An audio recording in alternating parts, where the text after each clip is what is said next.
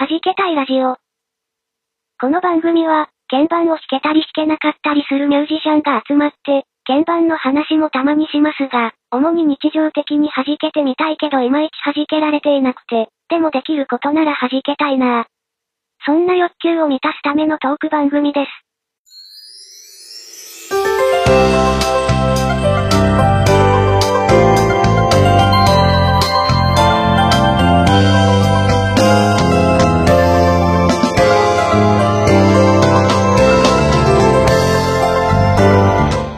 じけたいラジオ57回目です。皆さんこんにちは。LINEPay 終わるってよ、DY です。えー、皆さん、こんにちは。なんか、仕事で、ちょっととんでもないことが起こってて、いろいろ言いたいこともあったりしま す。はい、よろしくお願いします。はい。まあ、ちょっと後にしようか、その話は。ですね。ですね。ちょっとね、重い話になっちゃうんで。ね。始まったばっかりだから。そうそうそうそうそう。みんなが寝たぐらいにしよう。うん。あのー、LINEPay 終わるそうでね。ああ、ね。なんか PayPay に吸収されるみたいですよ。じゃあ、あれだ。うん。LINEPay 持ってる人は、なんか、PayPay のサービス使おうと思ったら、なのかね。ま僕 LINEPay 使ってないからわかんないんだけど。私も結局 LINEPay ってどうやって使うんだって調べてるうちになんか終わっちゃったような。なんかあのー周りでね、使ってる人はちょいちょい見かけたんですけど、でも終わるんだと思って、ちょっとびっくりしてる。なんちゃらペイが多くなりすぎて、なんか、まあそうだね。こうやって淘汰されていくんだね、いろんなことがね。淘汰されてる。うん。さあ、次はどこがなくなるのかな。折り紙ペイとか使ってる人いるんですかね？全然聞かないけど、周りで。メル、まあ、メルペイはメルカリやってる人は使ってんのかな？もう、なんかペイ使ってます ?QR コード決済か。いわゆる。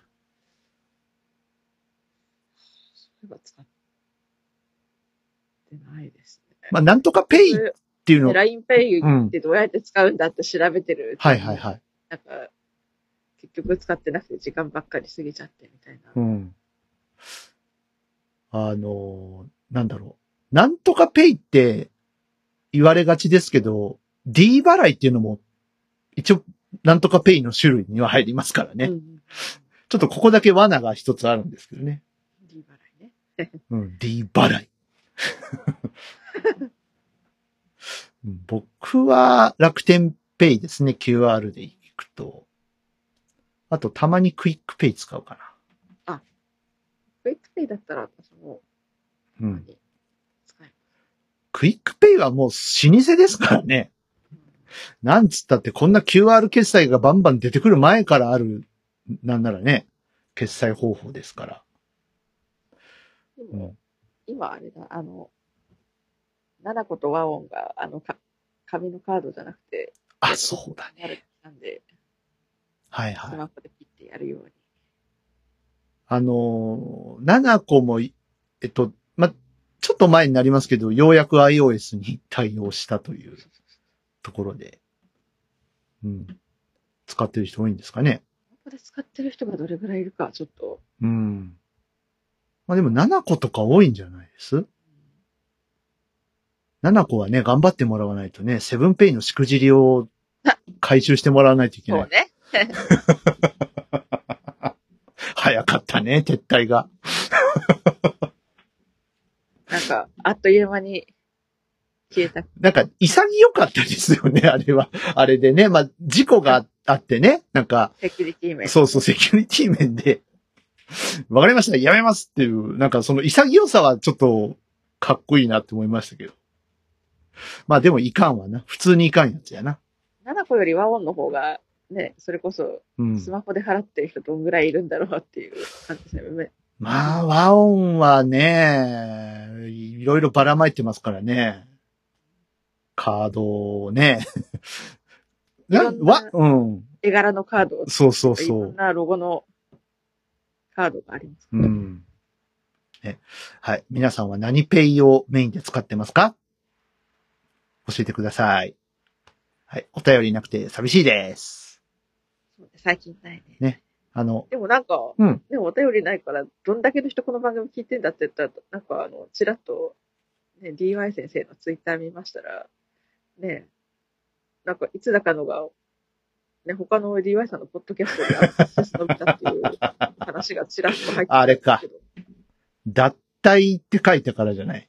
あやっぱ、あの、なんやかんやでさ、ファン多いから。あ。まあ、さんのファン多かったですから、ね。ええ、ええ、ええ、ええ。そりゃだって、フェニックスはまだかって、未だに言ってくる人いますからね。ですよね。あまあ、ありがたいことですよ、本当に。はい。ねなんか別のアーティストを、なんか雇ったのかみたいな、ね、疑惑まで、ね、疑惑まで。出ちゃいましたかいやあの、雇はない。まあ、今のところ予定はないです。あの、まあ、前も言いましたけど、一応、スカパラ方式で行こうかなと思ってまして、いろんなボーカルの人と組んで、やる。二人でやっていくよっていうね。あ、それかあれしますか？純烈のオーディション受けます？僕らも。あ、じょ女子はダメなの？うん。それはちょっとリーバイさんにお任せして。無理でしょ。でも、あのー上島さん亡くなったじゃない。いやー、ええええええびっくりしましたけど、もちろん。うんあのー61歳でしたっけ、そうですね。まあもう、そんな年齢になってたんだっていう驚きもありましたけど、うん、確かにね。なんかまだまだ、ね、うん40代ぐらいな、そう、気分でね、なんかお若い感じはありましたけど、まあ、でもあの3人の中では一番上だったということで。で、お辛いでしょうにね、ああやって純烈のオーディション受けますっていうコメントが出せるあたり、やっぱすごいなって思って、ちょっと泣けてきちゃってね。何よりもお笑い、ダチョウ倶楽部のお笑いを愛した上島さんだから、あのー突っ込んであげてくださいっていうね、その、もうその一言で伝わるじゃない今から純烈のオーディション受けますっていう 一言でさ、なんか。だから、むしろやってほしい。なんか、紅白あたりで。ね、なんか、うん。ね、出てきても面白そうね、純烈のメンバーにしれっとこう、二人がいるみたいな、そんな絵面をちょっと見たいですね。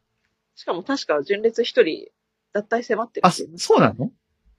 誰か置いたしたの？いや、置いた人置いたじゃい。ない置いたじゃないやらかしたとかじゃなくて、なんか一身上の都合で、ほう。そうですか。脱退が迫ってる方がいらっしゃる。あうしたのか置いたして辞めた人もいいたよね。あ、言いましたね。やらかしてやめた人は確かに。うんね。ではなくて、なんか、そっかそっか。うんまあいろいろあるよね。なんか、大人の事情が。うん、大人の事情が。その、引退してましたみたいな人も実はいるみたいなね、話もあるしね。そうかと思うとね、ちょっとさっき、本当収録日ベースで今しがた見たニュースですけど、小林麻也が女優になるっていう。はいはいはいはい。しかもあの、芸名を、あのね、まあ、離婚された旦那さんの名字にするっていうので、うんちょっとあそこもどうなってるのかよくわからないですけど。ね、うん、洗脳疑惑が。大丈夫かって本当思うんですけどね。まあ、なんかね、なんかトラブル起きそうな気もしますようん。ね、女優になったら。いやー、なんか闇が、福穴時代からいろいろあった方ですからね。そうですね。なんか闇が深いね。いろいろ。みんなで闇抱えて。うん。そうなん。か時、時の架け橋のね、出る時みたいなこと言ってます。そうだね。かけとく？ああ、かけましょうか。かけましょう。久しぶりにね。はい。あの、一応、デビューシングルになっておデります。ビューシングル。はい。ね、みんなもそろそろ聞きたいんでしょ？はい。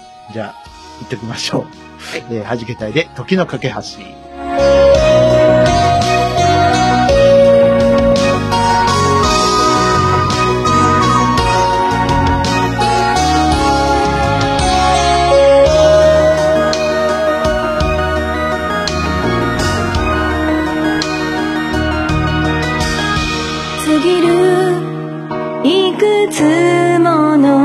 足音いつからこんなにも寂しく虚しく響く見えない何かに置いたて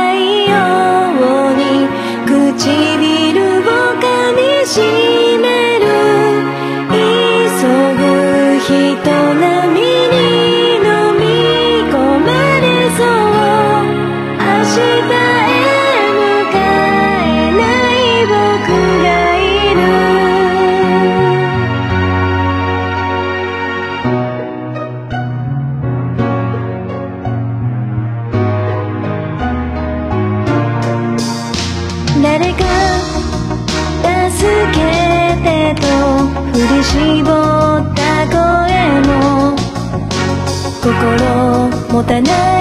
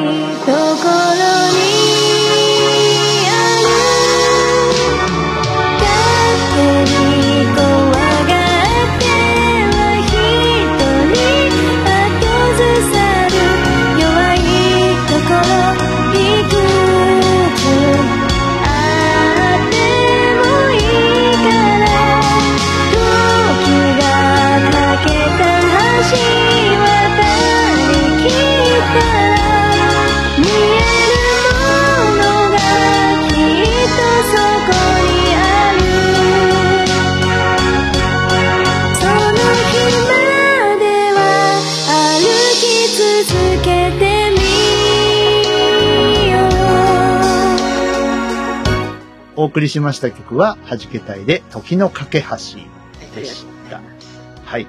えー、今はもう売ってないんですね。はい。残念ながら。残念ながら。はい。また、お聞きいただけるのをお楽しみにということで。はい。じゃあ、ま、まだみ、まだみんな寝てないかな？どうかな？寝てないけどいいか。やるか？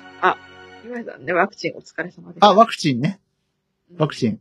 まあ、詳しくはパラビを聞いてほしいんですけど、えまあ、ひでえ目に遭いましたよっていう話ですね。えね、やっぱりなんかモデルナ打った人は、結構 DY さん見たくなるケースの方が、ちょっとね、あの、アヤコングさんみたいになるのをちょっと期待したんですけどねい。や、あの、多分改めて申し上げますけ ええど、多分ええ私のようなケースは極めて稀ですね。どうも私のケースは極めて稀だというこいや、とが分かり楽しいじゃん。いや、でもね、うん。やっぱり熱下がって、はい。その、テンションがブレーキかかり出すと今度ちょっと鬱っぽくなったりもしたのでね。ああ、まあ、いわゆる離脱症状じゃないけど。ねううん。ん。ちょっとしんどかっそっかそっか。た。やっぱね、熱、熱の反動でテンションがハイになっちゃったケースは多分、私のようなケースは稀だと思いまうすので。ん。まあね、あの、本当ひでえ目に遭いましてですね、もう二度と打ちたくないんですけど、私でも、うんあんなハイになっちゃった私でさえ、やっぱり、次打つのちょっと嫌だなって思います。4回目どうする ?4 回目。いや、また、あんな風になっちゃうのかなと思って、それはそれで怖いんですようね。ん。それはそれで怖くて、なんか、新しいワクチンもね、徐々にこう開発がいろんなメーカー、まあ海外も含めですけど、頑張ってくださってて、塩野義さんがね、はいはいはい。まあ頑張っで、ずっと前からね、言われて。塩野義さんはあれですよね、あのワクチンだけじゃなくて飲み薬？そうそう。うん。もうね、あのコロナに効くっていうので、頑張ってくださってますから。国内産のこうワクチンをを作るっていうので、こう最初に、おそらく最初に動き出したんじゃないですかね。ね、本当にそうだと思います。頑張ってほしい。もうミュージックフェアの提供を未だに一社提供で頑張ってるから。ね。あ、未だにかどうかわかんない。ごめん。あの、最近見てない、そういえば。あの、土曜6時で、あの、仲間由紀恵さんになったあたりぐらいから見てないわ。だいぶ見てないね、そう考えたら。しばらく見てないな、私。えなかなかね、見れないんですよ。土曜6時ってね。あの、コナンとぶつかってたりとかね、するし。だから正直誰が今やってるのかもよくわからないい。や、私もね、わかんないうん、全然他の、他のテレビ、ラジオとかに行っちゃう。意外とね、小手川優子さんの時に結構見てた。あの、ホールでやってた頃。はいはいはい。うん。お客さん入れてね。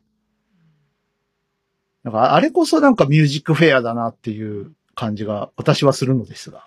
そのミュージックフェアのテーマ音楽書かれてる、あの、服部克久さん。あ、そうですね。後の、なんかツイートのやつちょっと見たぐらいかな、私も。うん多分それが最後で、気づいたらしばらく全然見てない。ね。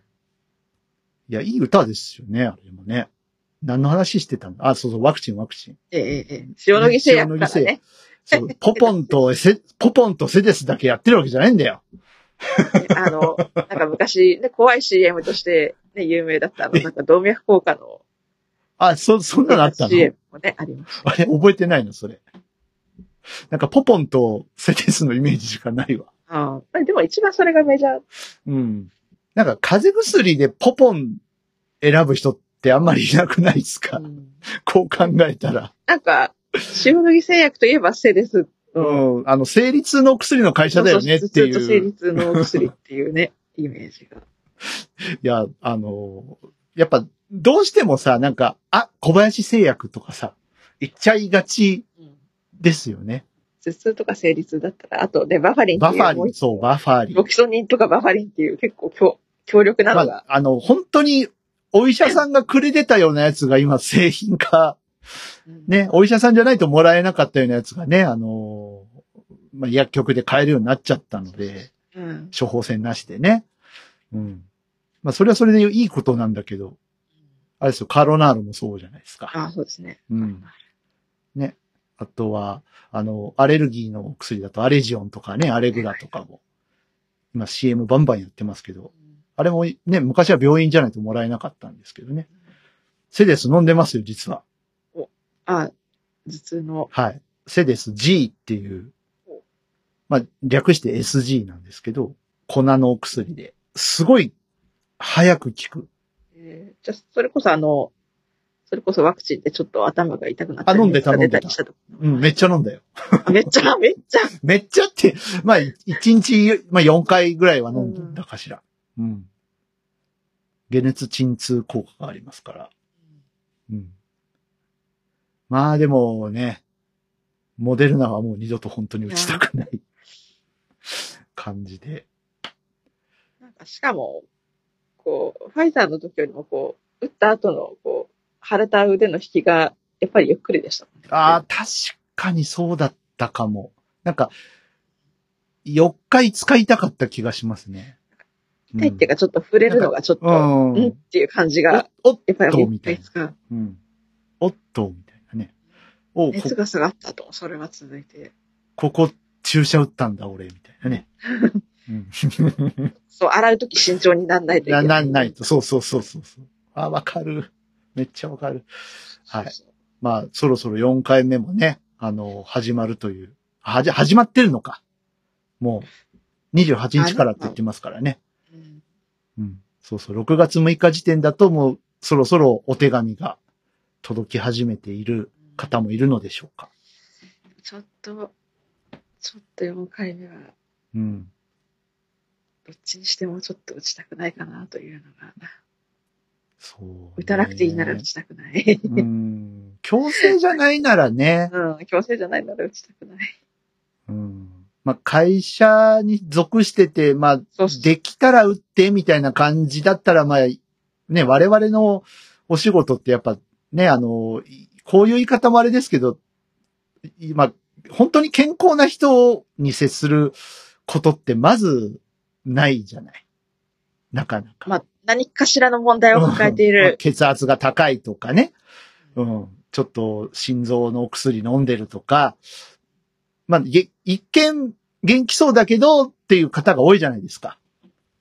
ああまあそうですね。うん元元気そうな方とか。そうそう。見た目全然だけど、実はみたいなね、方が本当に多いので、あと中には、私の勤めてる会社だとちょっと身体状況が重い人とか、うんうんうん。ちょっと、ね、認知傾向が強い方とか、うんうんうん。そうだね。だからまあ、うん、打った方がいいのかなって思いつつ、なんか、だから会社でどう言われるのかなみたいそうなですね。ところはちょっとあります。はい。また職場接種になるのかなみたいな。うん。あ、もう、そこは避けられないもんね。会社で打ちますって。そう3言われたらね回目の時職場接種だったんですよ。はいはいはいはうんい。ね、任意で、その役所なり病院に行って打ってくださいだったら、まあ、うんってなるけど、会社でき、もう来るからって言われたら、ああ、そうっすか、みたいな。そうなんか、1回目と2回目は、なんかうん私とか、ま、その、なんか会社でまとめてる予約じゃなくて、あの、うん任意ではいはいはい。予約してだったんですけど、3回目の時だけなんか会社の方でまとめて予約してくれちゃったもんだから、っていう感じで。前勤めてた会社でさ、面白かったのがさ、コロナじゃないんですけど、はいはい。インフルエンザの予防接種をね、あはいはい。会社にお医者さんが来てやってくれるっっていう会社だったんです。はいはい。で、面白いもんでね、いつまで経っても子供な人は子供なんですよ。あのーはいはい。注射、僕、僕らが並んでるじゃない。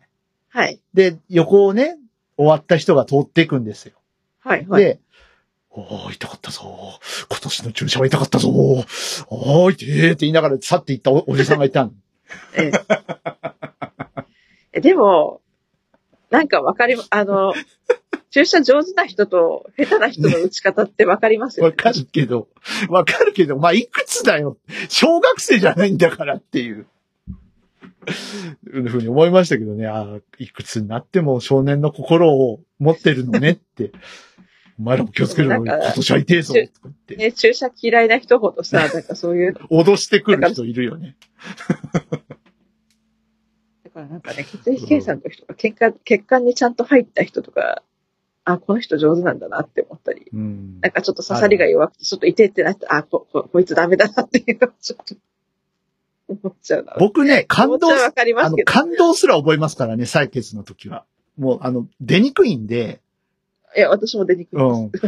だから、め血管探し。もうデフォなんですよ。パチパチされるのとか縛られるのが。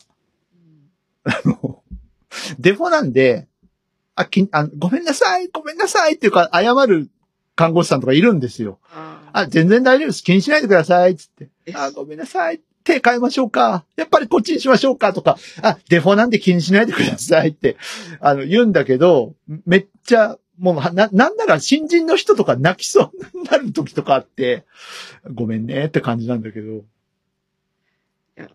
私もそれで、大学の健康診断の時かな、一回、うんちょっと下手な人に当たったんですよ、ね。はいはい。血液検査。はいはい。3、4回やられても、さすがにもうちょっとイライラ来ちゃって、うん。やばい、ちょっと、爆発しそうだと思って、もうそんなにですか？うん。爆発しそうになったことあって、で、別な看護師さん来てくれて、取り直してくれて、それで成功しましたけど、あれもう、やばい、ちょっ究となんかひっく極り返しそうさになっ、て、ちょっと。究極出ないと手の甲に打たれますからね。うん手の甲痛いからね。みんな手の甲に注射されたこととかはないでしょ？点滴の時にちょっとなんか、痛いよ。本当に痛いよ、あれは。あ、点滴はそうだね。あの、確実に入れないといけないもんだから手の甲だったりとか、することはありますね。まあ4回目を我々は打つのでしょうかと。まあ、これはね、数ヶ月後の弾けたいラジオで、そうですね。話題が出るか出ないかで。はい。うん。私たちは、どこから来て、どこへ帰ってゆくのだろう。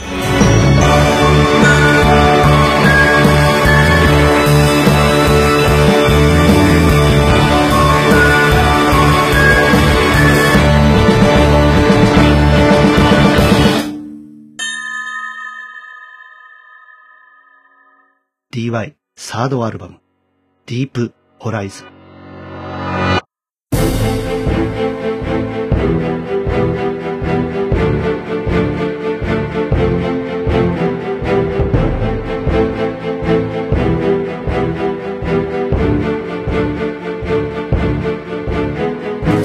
さっき冒頭でお話ししてたはい。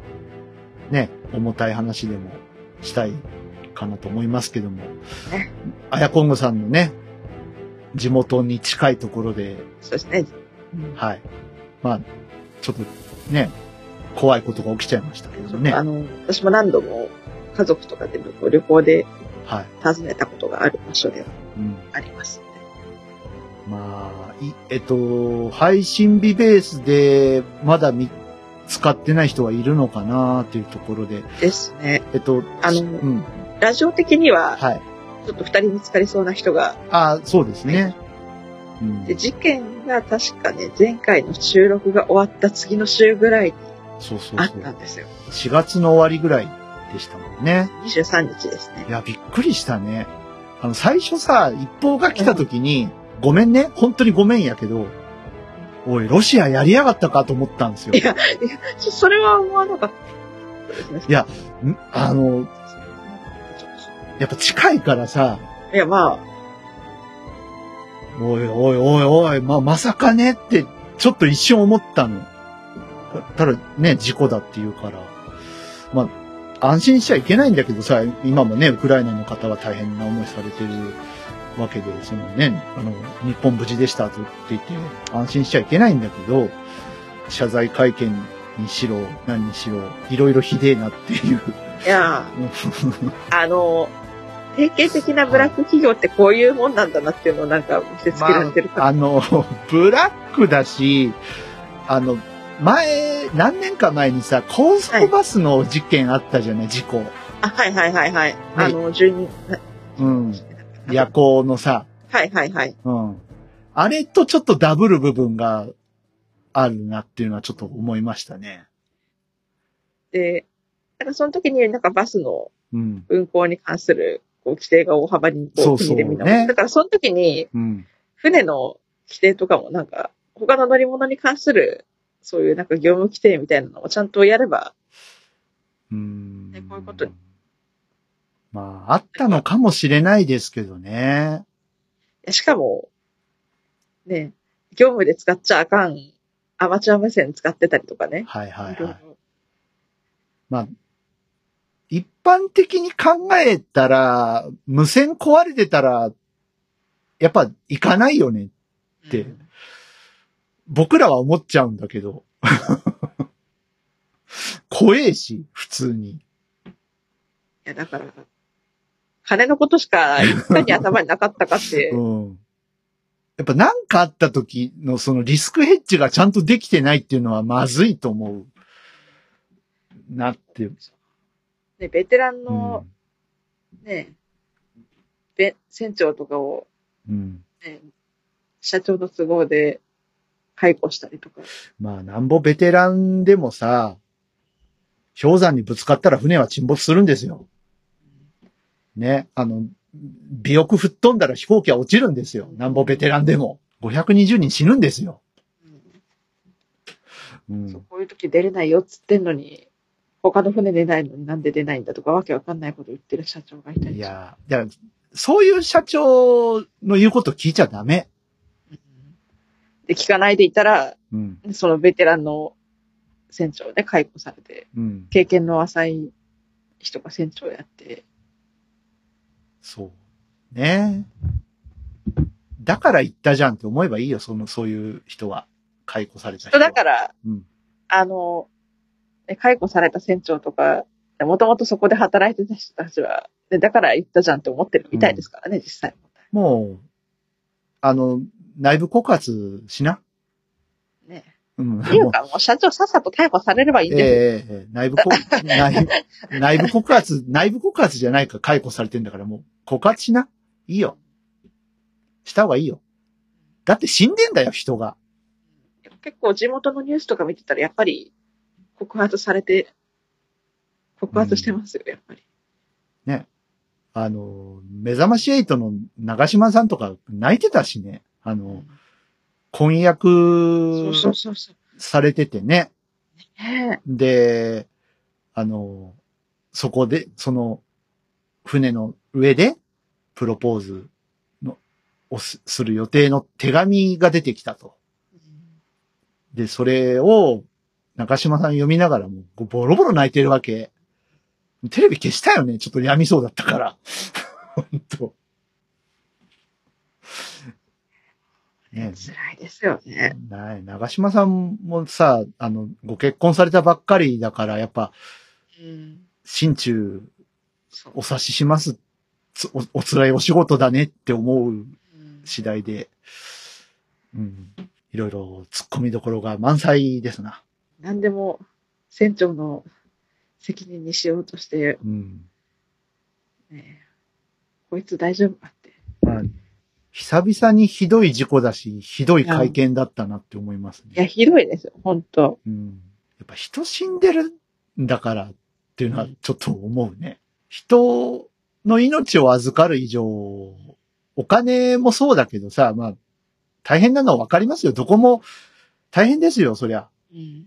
ね、コロナになっちゃってさ、お客さんも減っちゃってさ、で、やっとなんかき緊急事態宣言のない、ね、久しぶりのゴールデンウィークだっつって、2年ぶりですか ?3 年ぶりですか？うん。で、やっぱ人が観光にもやってくる人が動くってなったら、やっぱ、さあ、儲け時、稼ぎ時ってなる気持ちはわかる。けど、それ以前うに、ん。もうなんか人の命を預かる意識のかけらがゼロですよね。あそうだって、あの、ね。なんだっけ。その船が沈むこととか、その人の命云々よりもなんかクジラとぶつかったらどうのこうのみたいなそっちの心配をすごくされていたみたいですから、クジ、クジラとぶつかったら、それはどうするんですか？クジラとぶつかったら。取って食う？クジラ。まあ、いいろいろあの、ね、シシーシェパードとかが怒ってくるかもしれないけど、そんなことですよ シーシェパードだっけあの、いる、あ、クジラの保護団体って。そうそうそう。ね。うん。怪しい保護団体。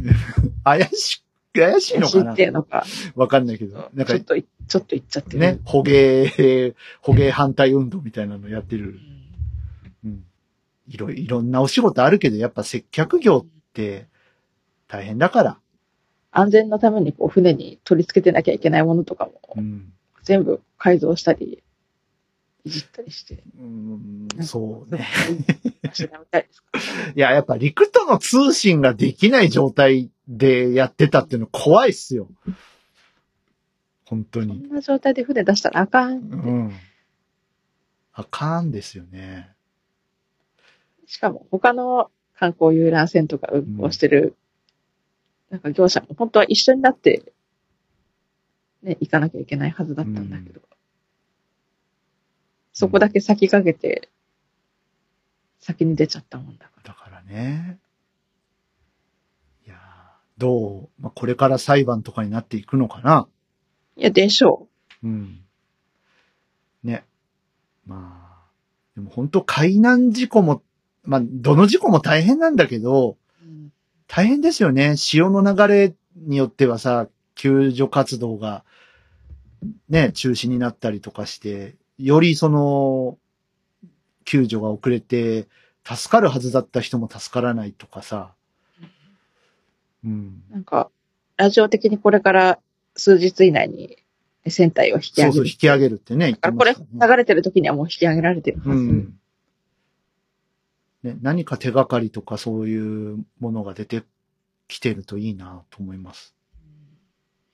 いやなんか、あれ見た時なんかもう衝撃的すぎて、一人もでも誰かこう無事で、うん、そうだね。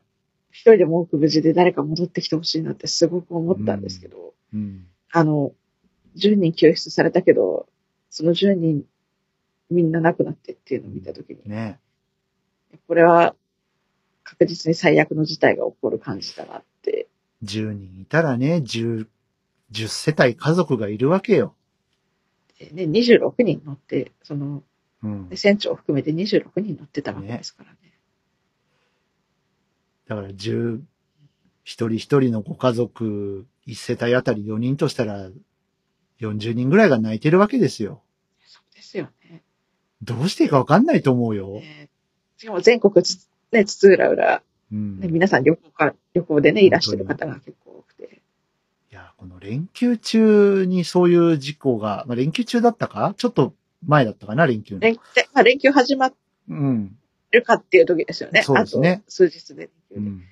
ただその事故のせいで、やっぱりその連休中の、やっぱりこう、他の、ね、業者、遊遊覧船の業者だったり、他県の、ね、船運航してる業者がやっぱりとばっちり受けたり、風評被害を受けたりして。そうですね。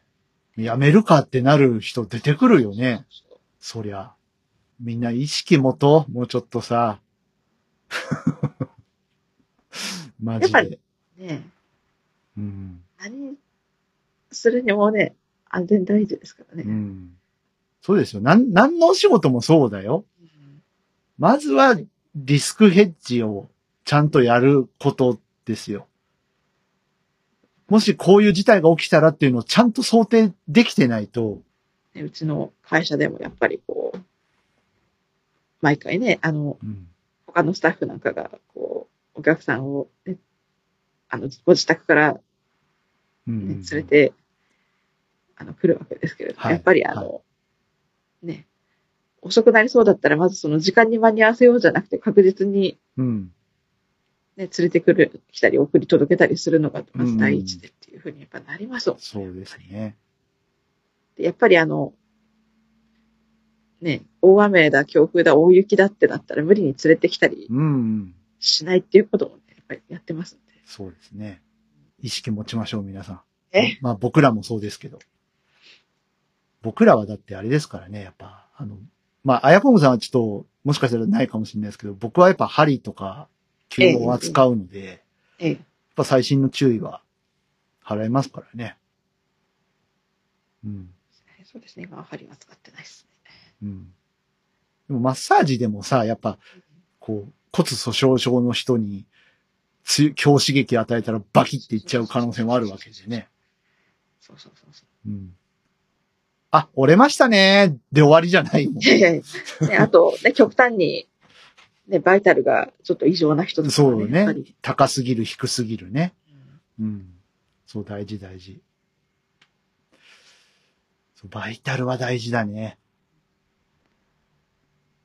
やっぱ170超えたら、ちょっとやめとこうかってなりますもやっぱり、ね、血圧低すぎるのもダメん。だしそう、ねで。サーチが低すぎるのもダメだし、うん特に今はね、あのー酸素フォワードね。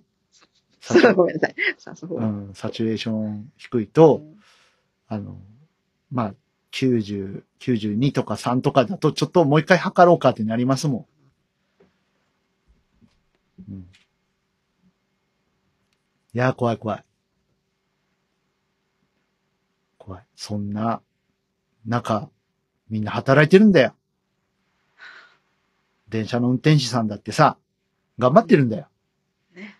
うん。頑張ってる。飛行機のパイロットだって、うん。頑張って。そうだよ。あれ途中からオートパイロットだから何もないんでしょとか言う、あれじゃないからね。着陸は神経使います。一番神経使い。うん、よくさ、あの、ひそういう飛行機ドラマとかでさ、なんかパイロットがコーヒー飲んでるシーンとかあるけどさ、はいはいはい。ちゃんとヘッドセットはしてるからね。そう。ね。進路変えてくださいとかいう、ね、いつね、乱気流が襲ってくるかそう、不測の事態とかありますから、それこそさ、ロケットマンが今ボンボンボンボン飛ばしてますけども。うんね、北の方から、そうです。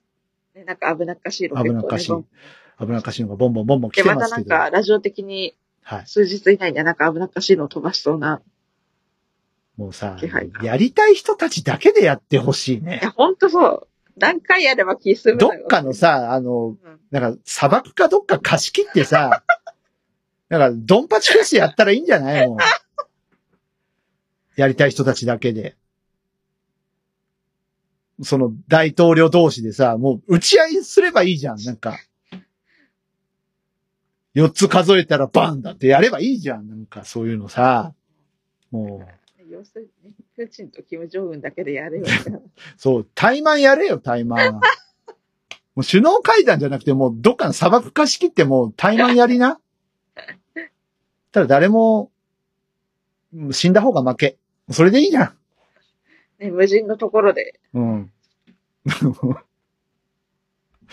でもそういうわけにいかんのでしょうね。やっぱ政治的な目論みとかいろいろあるんでしょう。知らんけど。詳しいことは。僕たち頭そんなに良くないから。ね、僕たちってくくっちゃったけどごめんね。せ政治家、いや、そんなね、私もそんな政治家になれるほど頭は良くない。うんいやー、どう、どうです？政治とかやりたいです？いや、政治家はなりたくないな 大変だよね。まずその、受かるまでがさ、お金かかるじゃんね。しかもなんか、いつだか、ね、うん子供のなんかなりたくない職業みたいななんかランキング発表されてるのみたいな。はいはいはい。結構昔ですけど。なんかその、ね、1位が政治家だったりうん。するじゃないですか。今年チェックするの忘れちゃった。だいたい子供の日前後ですよね。そういうの発表されるそうのってね。ですね。うん。まあ、あの、最近は、今 YouTuber とか結構、ね、うん上位にああるみたいですよ。そうそう、あとやっ。ぱ安定志向で、うん。ね、会社員っていうのが1位だったりとか。まあ、なんか夢がないな。いや、なんか、結局、うんねまだ YouTuber は夢があるのか？うん。一攫千金。昔はなんかその公務員とかが結構ね、上位には。ないってたりして。たありましたやっぱ昔はさ、やっぱプロ野球選手とかサッカー選手とかさ、女の子だと、なんだ、お嫁さんとか、なんかそんなんだったり、看護師さん、看護師さんとか、ケーキ屋さんとか、なんかそんなんだったじゃん。夢がないな。最近ね、女子もスポーツ選手。うん、まあ活躍してますからね。スポーツ選手は割とうんね、安定の上位ですからね。そうそうそう。まあ、すほんでも、本当に叶うか叶わないかは、自分次第というか、努力次第というか、ね、周りのうん、環境、人、人もそう、恵まれるかどうか。そうそうそう。やっぱ、なんていうの、まあ、親の責任ですよね、その辺はね。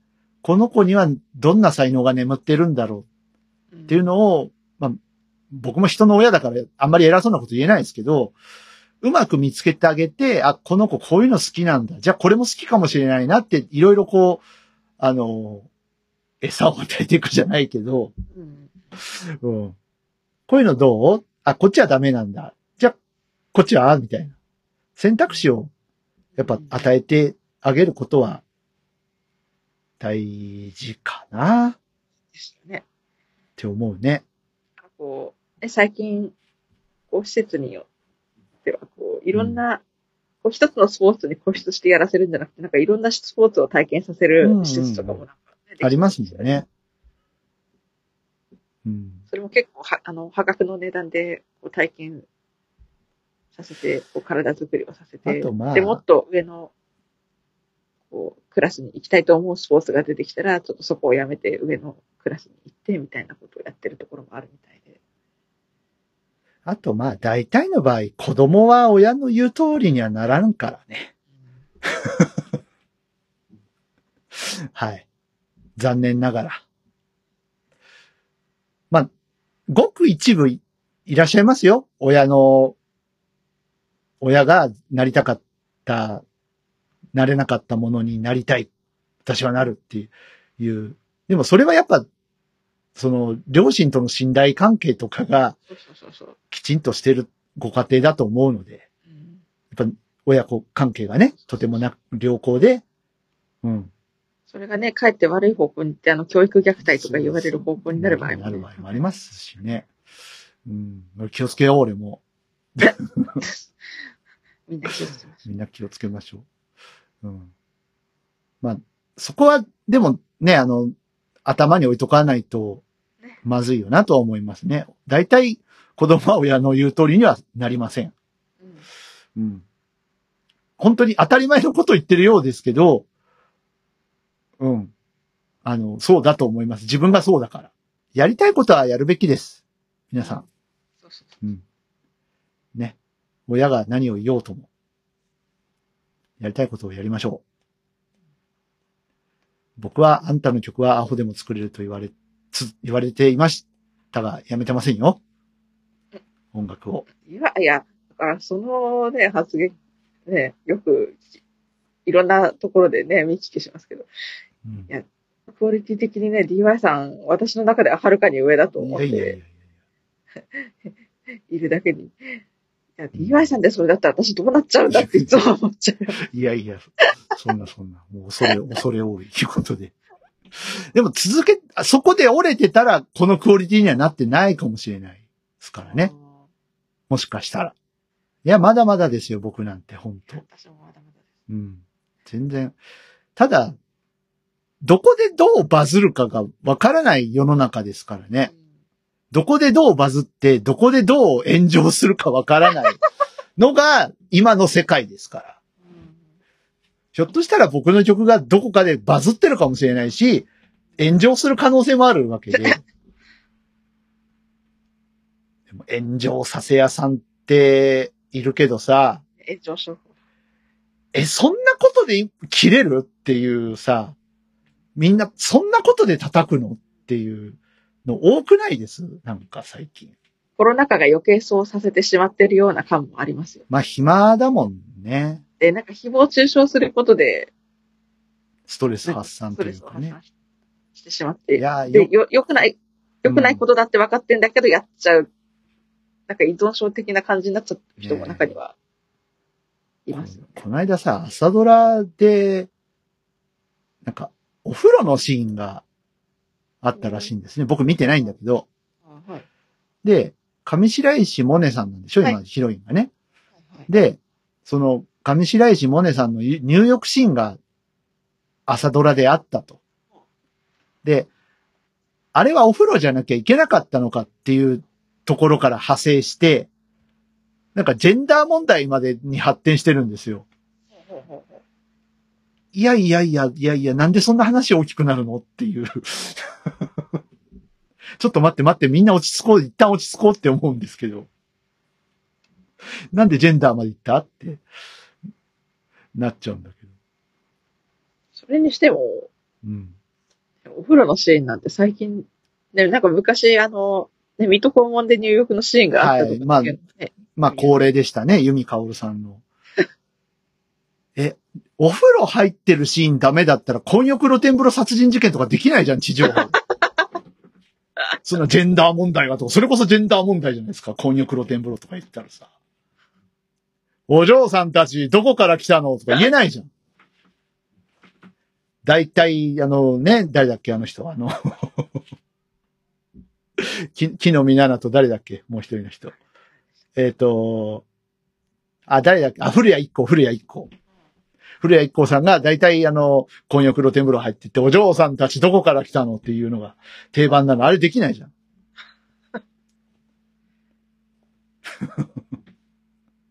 テレビで放送される気配もない。なんでもできないじゃんね。そんなことでジェンダー問題だ、なんだとか言ったらさ。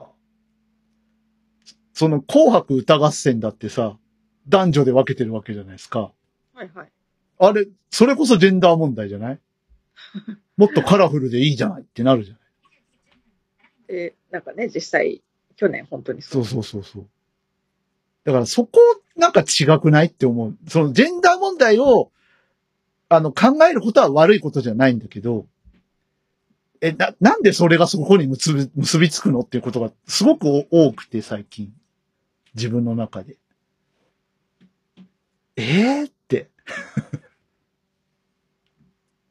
だから、その、やりづらいだろうなと思って。テレビ作る人とか。ね、ドラマに限らず今、ねうん何でもですよね。それこそ、あの、ね、そそれこそさっき紅白のね、名前出しましたけど、うん。なんか今の NHK の会長はなんか紅白を潰そうとしてるらしいっていう話。え、あの、NHK をぶっ潰す人じゃなくて？じゃなくて、NHK をぶっ潰す 人じゃなくてあの人ちょっっと今裁判沙汰になってますよね。ね えなんか今のはい。NHK の会長になった人はなんか、紅白やめる。そう、将来紅白を打ち切りにするようなことを言ってるみたいです。まあ数字取れてないからな、実際。うん。ちょっと迷走感がね。でも僕は好きなんですよね、紅白。やっぱ。なんかね、コミュニケーションが生まれるのがすごく好きなんだよね。ただ今テレビがその多様化しちゃって一人一台みたいな時代になっちゃったから、なかなかその年末みんなで集まって紅白一緒に見ようっていう感じでもないじゃないですか、今ね。私もそんなになんか、昔ほどうん中学高校の頃とかよりもなんか全然紅白に興味なくなってしまって、で、あいとことかが結構ね、嵐が好きだったりとかはいはいはい。あったんです。やっぱそういうのもあって、こうん。う、見てるのをちょっと、いとこたちが見てるのをちょっと聞いてるみたいな感じにはなってましたけど。だからオールジャンルの人が出るからさ、演歌の人も、ポップスの人も、ロックの人も、みんな出るから、あれは、伝統としてやっぱちょっと残してほしいなと思いますけどね。さすがにちょっと米津玄師さん出た時は見ちゃいましたけど。ああ、見た見た。レモン歌ってた。えうん。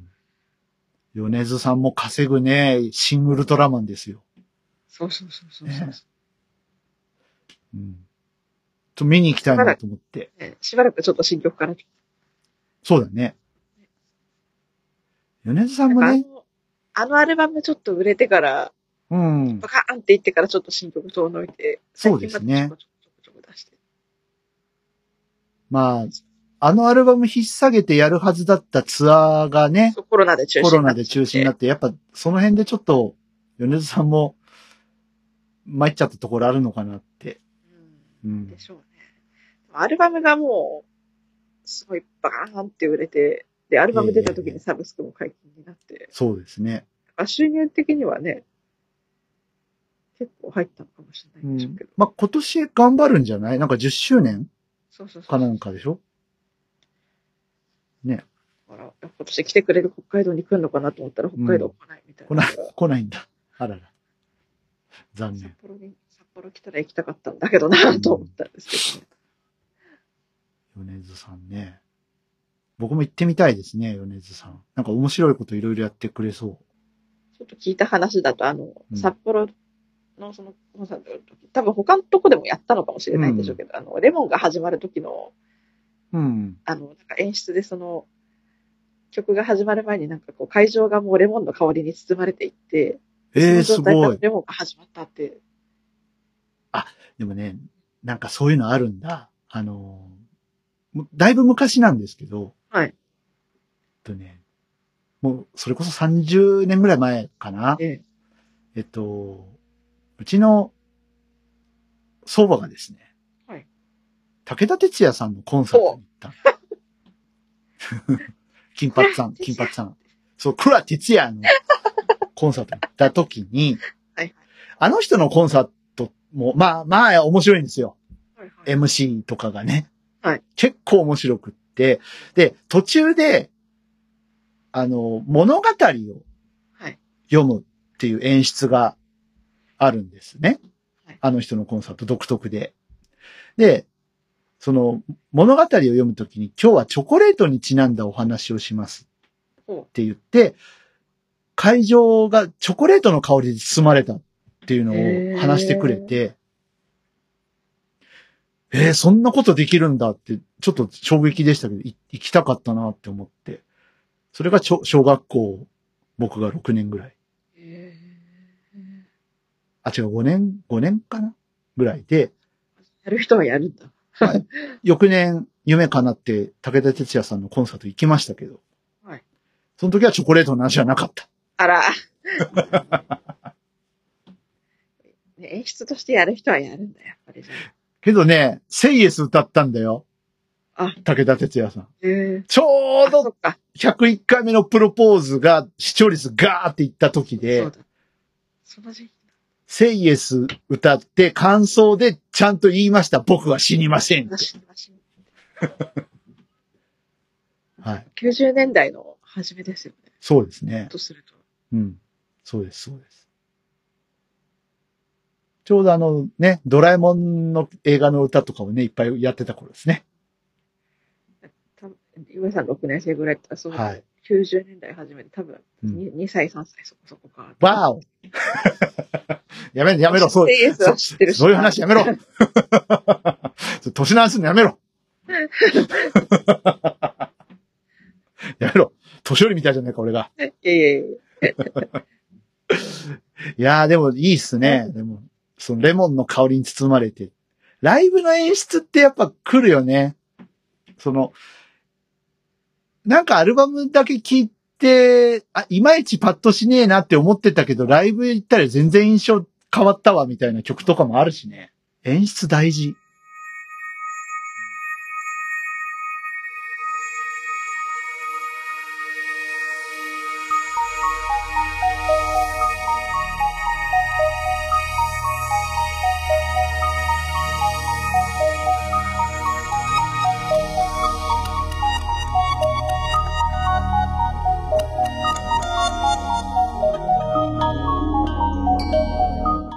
そんな演出で行くとですねあ。ちょっと、こっから妄想の話をしていいですか？はいはい。あの、先月、はるさんたちが、はいはい、来ましたね。あの、来ていただきまして、その説はどうもありがとうございました。その時に言ってた、えーリアルオトガメフェス。まあ、リアルオトガメフェスじゃなくてもいいいいです。えー、はじけ隊がもし、ライブをするとしたら、一体何が必要なのかを考えてみようのコーナー。はい。あの、テクニックとかスキルとかその辺は置いときましょう、とりあえず。うん、ああの、ソフトソフト面というか、あの、脳内歌唱力とか。そういうのはとりあえずハ、ード面でそう、ハード面で、そう、ハード面は、置いといて。はい、そうです、そうです。はい。音を出すためのものは何が必要なのかっていう話です。これからするのは。はい、もう、あの、その辺はさせてください。いろいろ。あやこむさん何が欲しいです？あやこんぐブースは。そうですね。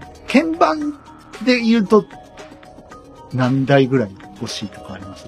そのね、やっぱ、やる曲にもよりますけど、うんうん。ちょっと生ピアノアコアコースティックのピアノ。ああ、コピーね。はい。あコピーいいよね。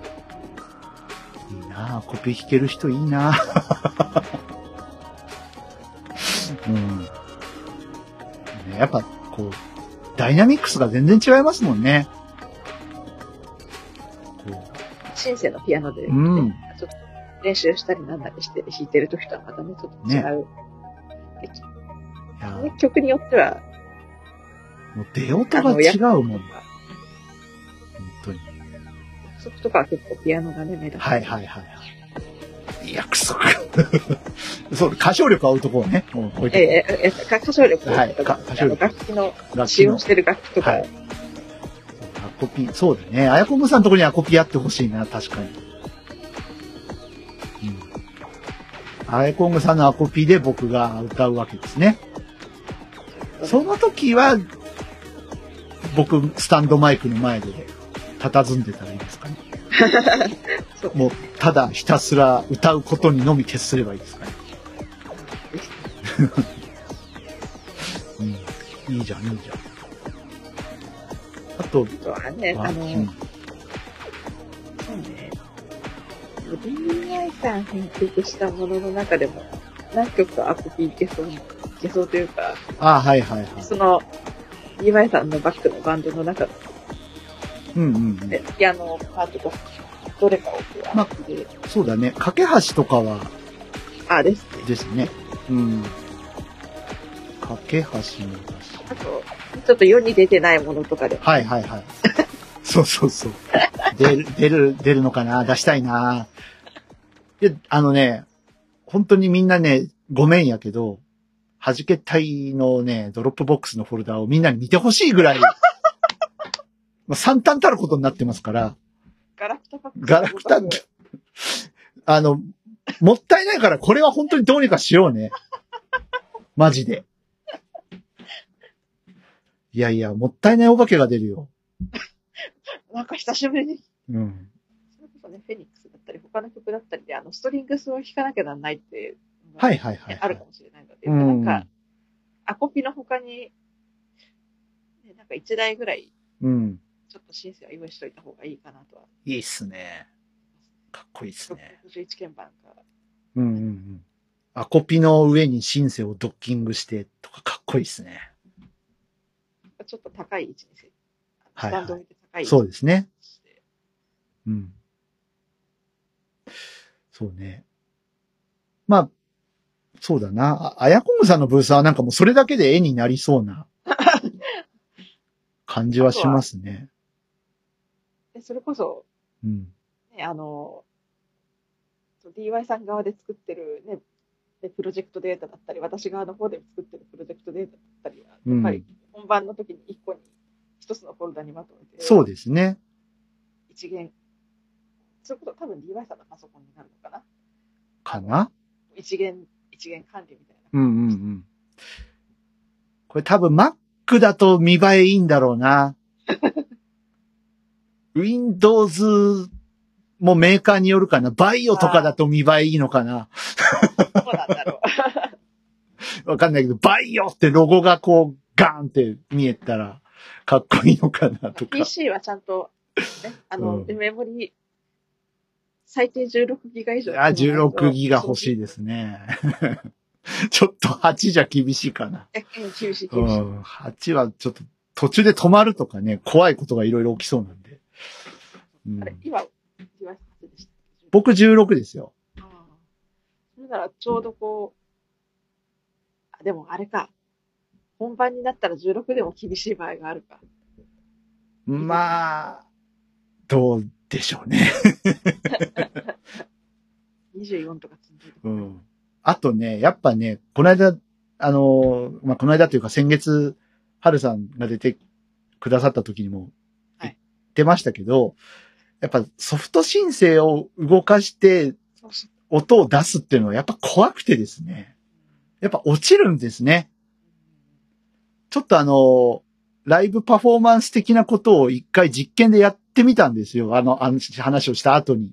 はいで、ちょっとプロジェクトデータ一個作って、で、まあ、こう、これとこれとこれとこれとこれをセットリストにしました。じゃあ弾いてみましょうってなった時に、あれ？この音鳴らないっていう事故が、なんかね、プラグインの不調とかで。そうそうそうそう。あれ、あれって、だからもうなんか最悪、うん。あの、レンダリングした状態にしないと厳しいです。そうそうそうそう。嘘っていう事故がいっぱい起きたので、やっぱソフト申請を使うのって結構危険な、危険かな。まあ、いくつも立ち上げてやるっていうのは結構危険かなっていう。そうね、メモリの問題も。ええもちろんあるでしょうしまあ、業務用パソコンとかその辺、それこそ Mac Pro とか、あの辺ぐらいのスペックないときついんかなっていう。だからもう、やるなら、うん。最初に、そう、いトラックをもう全部、レンダリングかけてしまって、そうですね。あの、その状態で、プラグインの入ってるやつも全部うん。動かないように、ミュートにして動ミューかないトにしておいようにして、てっていう。そうそうそじゃないと落ちますよね。う。落ちる落ちる。うん。いやー、怖い怖い。今日は怖い話が多いな。でも、昔は、それをハードでも落ちてたからね。えあの、曲によってはあれか。うん。私あれだな、アコピット新61鍵盤の申請の他にあれだな、インテグラさんをどっか。ああ、インテグラセットしますかどっかに。厳しいか。おうあ、でもいいんじゃない？スーパーナチュラルの弦とかで、こう、フェニックスの。それがあえて、ちょっと持ち物少なくすべくうん。FA にするとか。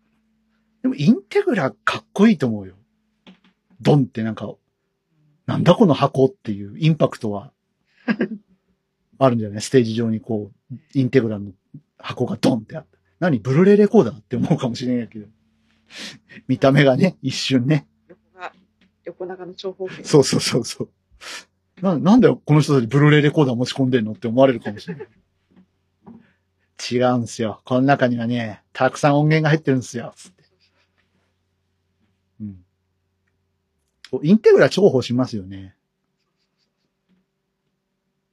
そうプ。ラグインが使えないときは、うんうん。いや、昔のそのマニピュレーターの方とか大変だったと思うのが、YMO ですよ。えにあの、アリシヒの。え アリシヒの YMO さんは、あの、シーケンサーもアナログなんですね。だからあれです。使うそハードウェアが凄まじいんですよね。そうそうそう。だから、あの、しょっちゅう落ちてた。落ちたり暴走したりを繰り返すから、もうなんか松竹さんとかもう始まる前に、今日は暴走しませんようにって、こう、お祈りしてたっていう。それがね、デジタルになってね、だいぶそういうことも少なくなって、マニピュレーションの方もだいぶ今楽になったっていう話は聞きますけれども。プラグイン主体で。うん。いや、プラグインっていうかもう、なんていうの？もう、組んでるシステムがもう違うからね。業務用ですからね。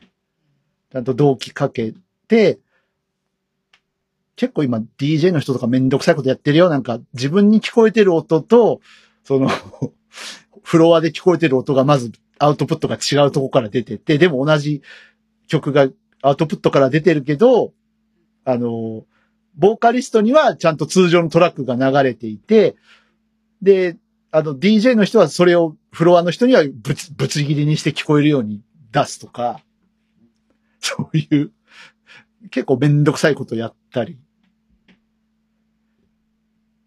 ね。そういうのとかありますけど。さあ、DY ブースが大変ですよ、これね。あ DY ブース。あ、あれですよね。シンセ何台ぐらいまあ、最低3、3台。あの、弾けたいでは基本、ショルキーを使わない方針でいきたいなと思ってて。なんか今、ショルキーって言うのかなってちょっと思ってた。なんか弾けたいでショルキーって違うなって僕は思ってるんですよ うん。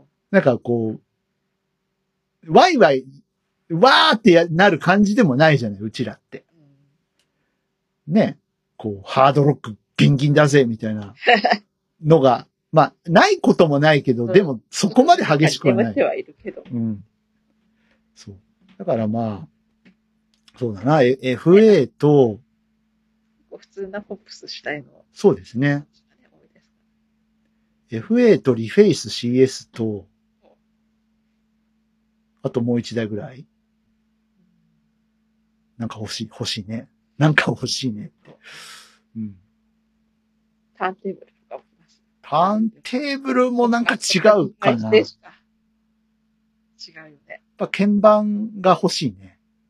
あ、あれがあったら面白いかな。あの、TB3 っていう、あの、ローランドのね、ベースの、あの、セクションを作るシーケンサーがあるんですけど。そういう、そういうなんかガジェット系が一個あったら面白いかもしれない。うん。じゃあなんか、あれだ。iPad なり、スマートフォンなりをちょっと用意して。あ、それもあありですね。面白いかもしれないですね。さあ、ローディーの人が大変だね、これね、組むのが。ミ MIDI、MIDI キーボード、ショルキーじゃなくてもあの、ね、 MIDI キーボード、はいはいはい。ね、あの、 microKEY かコンプリートかうんうんうんうん。 microKEY かな。でもね、 iRig Keys がよくできてんだよね、結構ね。あそう。まあそんな感じ。まあ3台ですね。FA とリフェイスと、うん。その他もう一台。そう、その他もう1台。本当はムーグとかあるとかっこいいんでしょうけどね。おーおお高いから。ちょっとあの人たち本気だからもう、あの、おなんて言うんだろう。あのー、お高いから、とにかく。高いよね。ええあの、平気で40万とか払わせるから。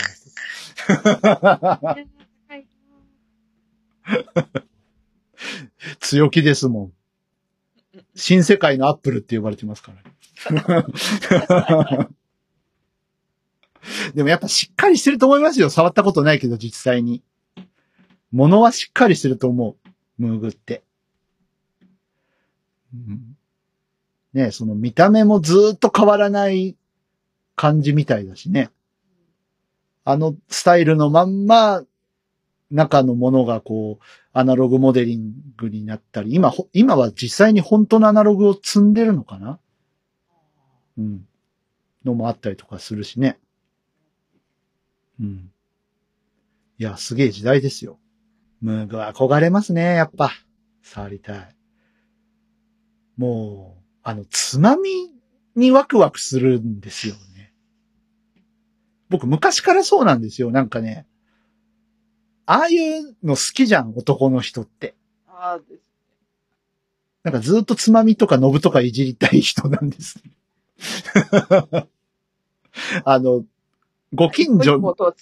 そうそうそう。ご近所のお家にエレクトーンがあってね、はいはいはい。なんかずーっとスイッチカチカチ押して音切り替えたりとか、ノブ回して、おお、音が変化したっつって、なんかやって、あの、遊んでた記憶があるもん。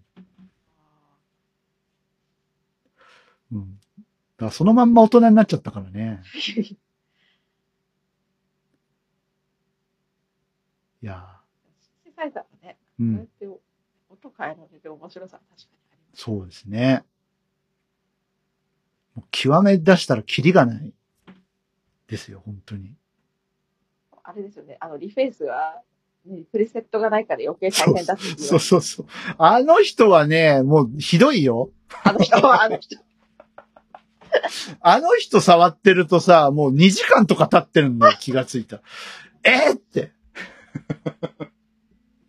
あいつはひどいね。本当に。あの、波形と、そう、波形しか入ってない。で、波形が、あの、えっと、ノコギリ波と区形波と、あと、オシレーターシンクと、リングモジュレーションと、フレケンシーモジュレーションという5つの波形が入ってて、で、えっと、あと ADSR、まあ、シンセやってる人だとわかると思いますけど、ADSR の、あの、スライダーと、あと LFO のスライダーと、で、それで音作っていくんですけど、かもう素材だけがあって、そこから、そう、どう料理するかはあなた次第っていう。あとフィルターと、まあ、ちょっとしたエフェクトうん。エフェクトがちょっと入ってる。時間泥棒ですね、あいつは本当に。もう、本当気がついたら2時間とかね。うんで、電源切ったらね、最初からだしね。あそう。メモリーもできない保。存できない。そうそうそう。設定を覚えておかないといけない。そうですね。どう昨日どうしたっけそう、そう。そういう、そういう、まさ、まさにそういうやつ。あれ、こうじゃなかったような気がするよな。ひどいよ、本当ひどいけど楽しいんだなそれがなだからもう、後やって悔るうちに設定どうだったか忘れちゃって、結局また1時間ぐらいかかった。かかってね。でも二度と同じ音ができないっていうね。いや、楽しいわ。うん、そういう意味で、その音を実際にこう変化させるっていう作業も見ていただきながらっていう意味ではリフェイスは連れて行きたいですね。うん。音を作るってこういうことなんだっていうね。うん。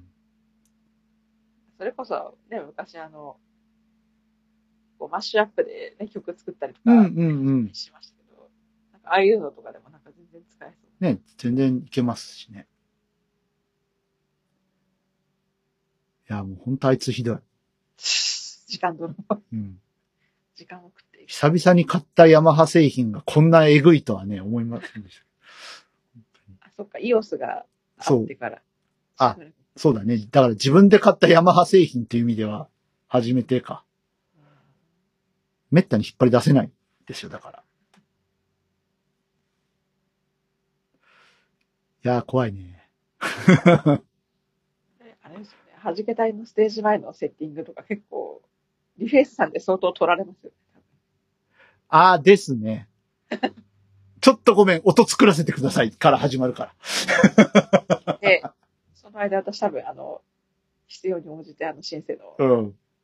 あの、音のセッティング変えて、でも昔さ、なんかの音楽祭で招かれたことがあって、はい。あの、あなんかあゴールド九州、九州地区盲学校音楽祭みたいなやつはいに招かれたことがあって、恐ろしいことが起きて、あの、ま、僕はね、シンセ持ってったんですよ。イオスを。はイオス連れて、まあ、イオスしかなかったんで、ええイオスを連れてって、で、えっと、もう、二人友達がいて、えっと、DTM で曲を、あの、つ作った曲を流すっていうことをやったんだからパソコンと、えっと。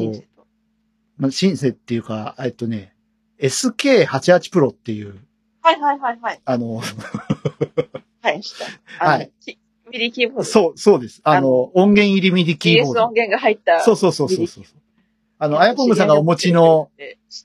はい。あやこんぐさんがお持ちの、あの、SC8850 さんのご先祖様です。あね、知り合いで持ってる人がいて、はいちょっと触ったことがあって。はいはい。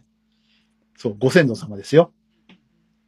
はい。その SK88 Pro って、あの、ミディチャンネルがあるじゃないですか。1とかはいはい2とか3とか。ありますあります。で、あの、まあ、ローディーの方が、まあ、あ誰が悪いって言ったら多分ローディーの方になっちゃうのかな申し訳ないんだけど、やっぱ、あの、鉄則として、スライダーとか電源を全部ゼロに戻すっていうのがあるみたいなんですよ。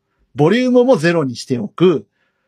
あのーそういう、そういう、なんていうの？あの、つまみとかそういうスライダー系統も全部ゼロにしておかないと、スピーカー、PA 通した時にドーンっていっちゃうと、あの、PA、PA っていうか、あの、アンプ、スピーカー自体が壊れちゃうから、傷んじゃうから、ゼロにしておくっていうのがあるらしくって、どうもその、ローディーの方がミディチャンネルをいじっちゃったらしいんですよね。なんかのスイッチだ。これゼロにしとこうカチって、オフ、オフかなんかにしと、しておいたら、本番になって音が全然鳴らなくてですね、スタートをしてんのに音が鳴んないって、あの、ちょっと、えらいことになって、え、なんでなんで音出ないの？え、え、え、なんで？え、このスイッチ入ってる。このスイッチ入ってる。え、なんで？え、じゃあ、ここ、えっと、いけるはずだけどな。ドーン。え、鳴らない？鳴らないなんで？っていうことがありましたので、えーローディーの方は、えーミディチャンネルが ついたものは、についてはできるだけ、あの、確認をしておいていただけると、助かる。はい。そういう事故も起きる可能性がありますので、はい。よろしくお願いします。で、ただでさえ、やっぱあの、昔の DTM なんで、98 90と年とか99年とかなんで、あの、あれなんですよ。こう、パソコンのスペックもさ、Windows 98とかなんで、弱いんですね。固まりやすいんですよ。で、音楽、頑張って、あの、XP で。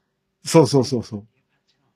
で、QX 系ってやっぱ固まりやすいっていうのがあったじゃないですか。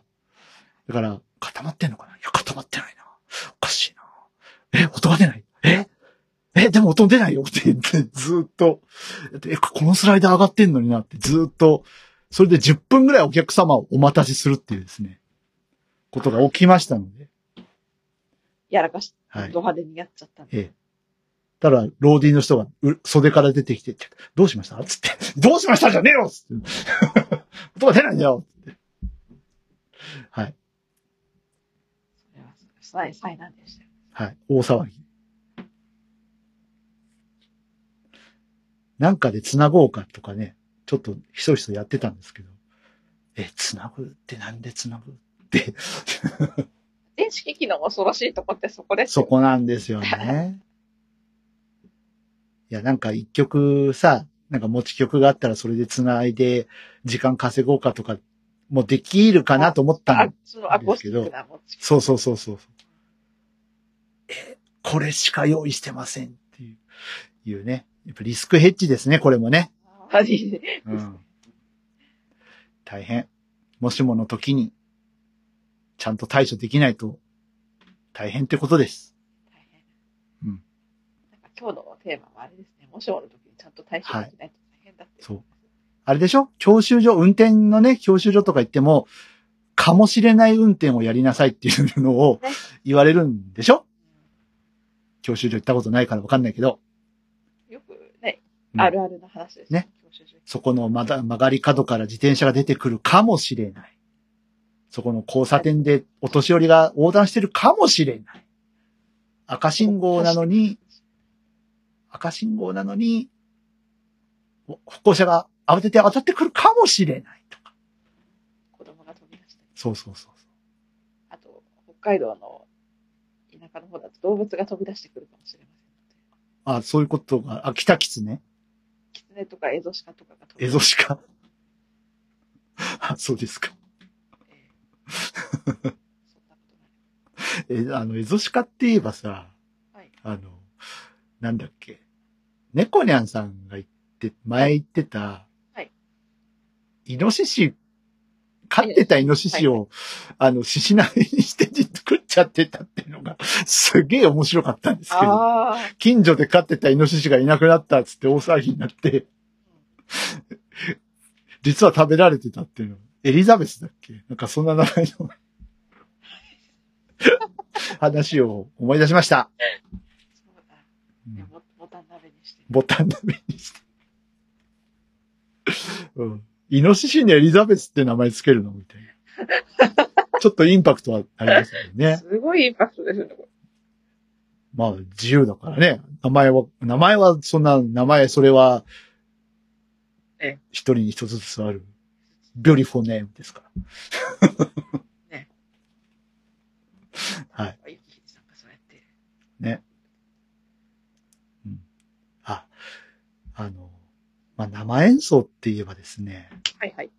ちょっともうそろそろ最後の話ぐらいになるかな？いいいいですか？あやこんさんなんか話残しないですか？今日はないです。今日はないですか？はい。はい。じゃあ、いいですか？最後の話って。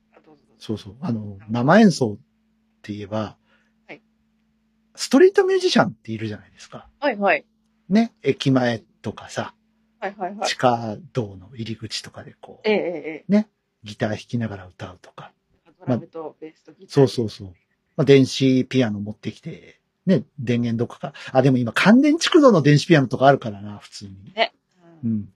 ね、便利な世の中ですけど、まあ、あの、ストリートでやってる方がね、この間いたの。はい。で、組み合わせがすごくって、はい。多分エレピなんですよ。ピアノと、あの、テナーサックスっはい。ていう組み合わせで、なんかジャジーですね。えで、すごい、やっぱ耳に入ってくるんですよ。耳に入ってくるってことはやっぱ聞かせられるっていう意味ではすごくいいじゃないですか。えええもういい演奏してるなーって思いながら横、本当にすぐ横通り過ぎた時なんか気になるなって思ったんですよ。えはい。どっちかのチューニングがすげえずれてんの。あ、エレピカでもサックスかな。なのかなって思ったけど、でもさエレピでチューニングが来るってあんまなくない？アコピ、これアコピの音じゃないよね、明らかに。ええって。でも、明らかにずれてんですよ。どっちかが。でも二人ともすっごい上手くて、気持ちよさそうに弾いてんの。うん。うん。楽しんで弾いて。うん、楽しんで。で、あの、あの、あの曲ですよ、あの、畑元博さんの、あの、スタスタンドバイビードラえもんのあ。主題歌。そばにいたいよですよ。ひまわりのやはいはいはい。あれを、すごい、つ。上手にね。やっぱ立ち止まっちゃうぐらいの感じで、吹いて弾いてしてるのに、演奏歴長いんでしょうね、きっと。多分ね。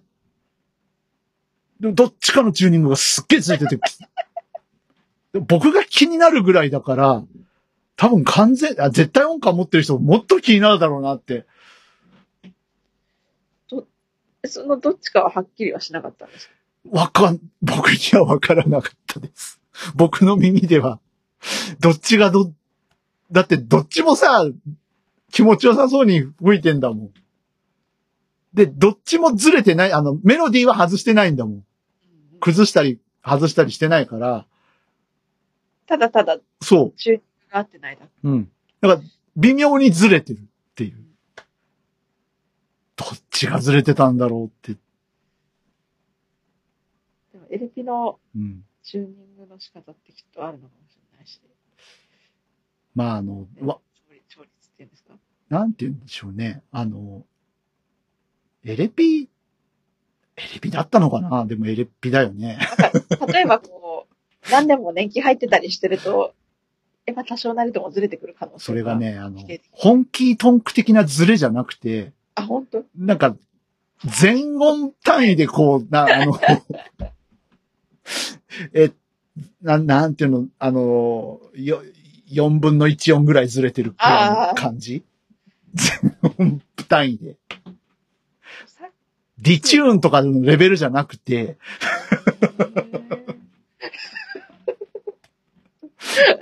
でも、これどっちも気にならないのって思いながら、それが案外どっちもずれてる可能性はある。あの、サックス実、は。サックスってチューニングするんすか？わかんない。いや、ごめんなさい。ちょっと私も、吹き物はちょっと弱くて、あの、ちょっと詳しい方いたら。そうですね。だって唇震わせるわけじゃん。サックスって。マウスピースでこう。うん。あ、でも、サックスだとまた違うのかな？トランペットとかと音の出し方？ごめんなさい。ちょっと、クラリネット、妹がやってたクラリネットちょっとやろうとしたら30秒で挫折したので。あ、そうです。す。ちょっと。え、クラリネットって吹けば音出るんじゃなかった？違ったっけ？あの、リコーダーみたく吹こうと思って吹いたらダメです。ダメでしたかはい。吹き方あるんだね。あります。うん。フルートも難しいっていうよね、音出すまで。はね。吹奏楽で使う音は大体難しいと思うええええええ。いやーどっちがずれてたんだろうな、あれ。意外とどっちもの可能性は否定できます。でも気持ちよさそうに弾いてたよ。それとね、どっちもちょっとこう楽器年季が入って、うん。なのかな。あんまり電子ピアノでずれるっていうことは考えづらいけどな。うん。って思いました。あとね、ももう一はいもう一人気になったストリートミュージシャンがいて、はいこの人ギターだったんですね。はいで、まあ、弾き語りしてたんですけど、はい。スピッツの空も飛べるはずを歌ってた。はい。で、まあ、あの、明らかに高いじゃないですか、草野さんの声。はい、はい。ええ。ちょっと、まあ、あの、さっきのジェンダー問題じゃないけど、男の一般の方にはなかなか出せないキーだと思うわけですよ。それを歌い込むなりしてないと。それを僕、僕と同じぐらいのキーだと思うんです、レンジは。はい。の、歌は決して下手じゃない。はい。でも、あの、キー下げればいいのになって。あ、ちょっと頑張って歌ってそう、ますそう、的な元気で歌ってましたね。だから、あの、なんていうの、ギターのスコアブックとかを見ながら歌ってるのかなっていう。うん、あの、半音ずらすとかさ、2音ずらすとかすればいいのになって、もったいないなって思いながら、うん。そこはね、なんとも言えないですよね。あねしょうの、がないっていうかね。あの、下げた方がうんしっくりくるうんうん。そ、の、その人にとっては下げた方がしっくりくるうん。曲もありますけどそも、なんか、あえて、その現金にこだわって歌うんだっていうなら、そその限りではないかと。いや、喉痛めないでねって思いながらなんか、帰ってきそましね、こにこだわり持ってやってる人とかね、いるから一概にこれ、うんなんと。も言えないんですけどね。まあ、でも苦しそうだったよ。うん頑張って歌ってるんですね。ね。まあ、いい歌ですからね。僕はスピッツはメモリーズが好きなんですけどね。知ってます？多分聞けばね、あなるほどって。あ、本当。なんかね、メモリーズってなんだっけって言われるんだよね、みんなに。あ、あーです、ですよね。一応、シングルなんだけどなって思いながら。多分なんかサビとか来たらね、ピンときそうな気がする。うん。だってでも、あの、あんまり万人受けはしないかもしれない。ね、スピッツって言えばやっぱチェリーとかね。空も、それこそ空も。ね、ロビンソンとかね。うん。ねちょっとその辺にそれこそ楓とかね。楓、楓、うん。ね、有名ですけどね。メモリーズって言われても、うん、それは確かにわかんないわなってなるかもしれないけど、うん、うんそうだね。どの曲だっけってなるのわからんじゃないけど好きなんだもん。なんかね、聞けば思い出す気がする。うんサブスクにあるよ。ありますね。うん。メモリーズはちょっとカバーしてみたいなって思っていますけどね。やれるなら。いやね。サビが出るかな、キーが。うん。出なきゃ、まあ、落とそう。それこそ空も飛べるはずのうん人がねそうですね。はい。てな感じですか。なんか、相変わらず取り留めない番組ですけれども。はい。はい。二人でお届けしました。はい。はい。えー、以上でいいですか？あ、いいです。大丈夫ですか？はい。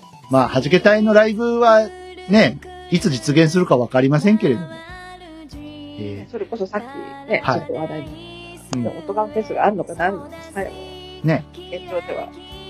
まあ、ないと思っとこ。なんかあるよ。ある、あるとしたら。え？あの、運営の方から。えええ。あの、あまりこう、ご負担をかけない方がそうですね。ああれ？やんなきゃ、え、やんなきゃ。労力使いますからね。そうそうそう出演する側も、そうそうそう。そうです。気力と労力を振り絞ります。やりたい時にやれればいいさ。でも、弾けたいで、日常メランコリーをやりたいです。キャナメルさん。パンダさん。いや、いい曲なんだわ、日常メランコリー。はい。ということで、えー、お便り待ってます。あと、お歌を歌いたい人、我々とお歌、歌っても、あげてもいいよっていう人を待ってます。ゆるーく募集します。ゆるーくね、ゆるーく。すごいよね。ボーカリストがいないバンドが、ボーカル募集する番組。ね、肝心のポス、ポストマンってじゃじゃないよな。なん、なんて言ってるフロントマン。フロントマンがいないバンドですからね、うち。はい。ね、待ってます。ゆるーく。男女問いません。それこそジェンダー、ジェンダー問いません全然なんていうのはい。そうそう。えー、お待ちしております。この後、ゆっくりさんが読んでくれる予定ですが、えっ、と、まだ3人のって言ってるんで、これ変えなきゃなって思ってるんですけど。ちょっとね、今、ゆっくりが喋らない事故っていうのが起きててですね。私のパソコンで。ちょっと原因を追求しないといけないんですが、さあ、編集上はどうなってるでしょうか今までのが使われてたら、あの、突っ込んでやってください。もう今二人だよねって言ってやってください。はい。ということで、えー、ここまで聞いてくださった方ありがとうございました。はい。はじけたいラジオ。えー、ここまでの相手は私 DY と、僕でした。それではまた次回です。ごきげんよう。さよなら。七夕だ。はい。バイバイ。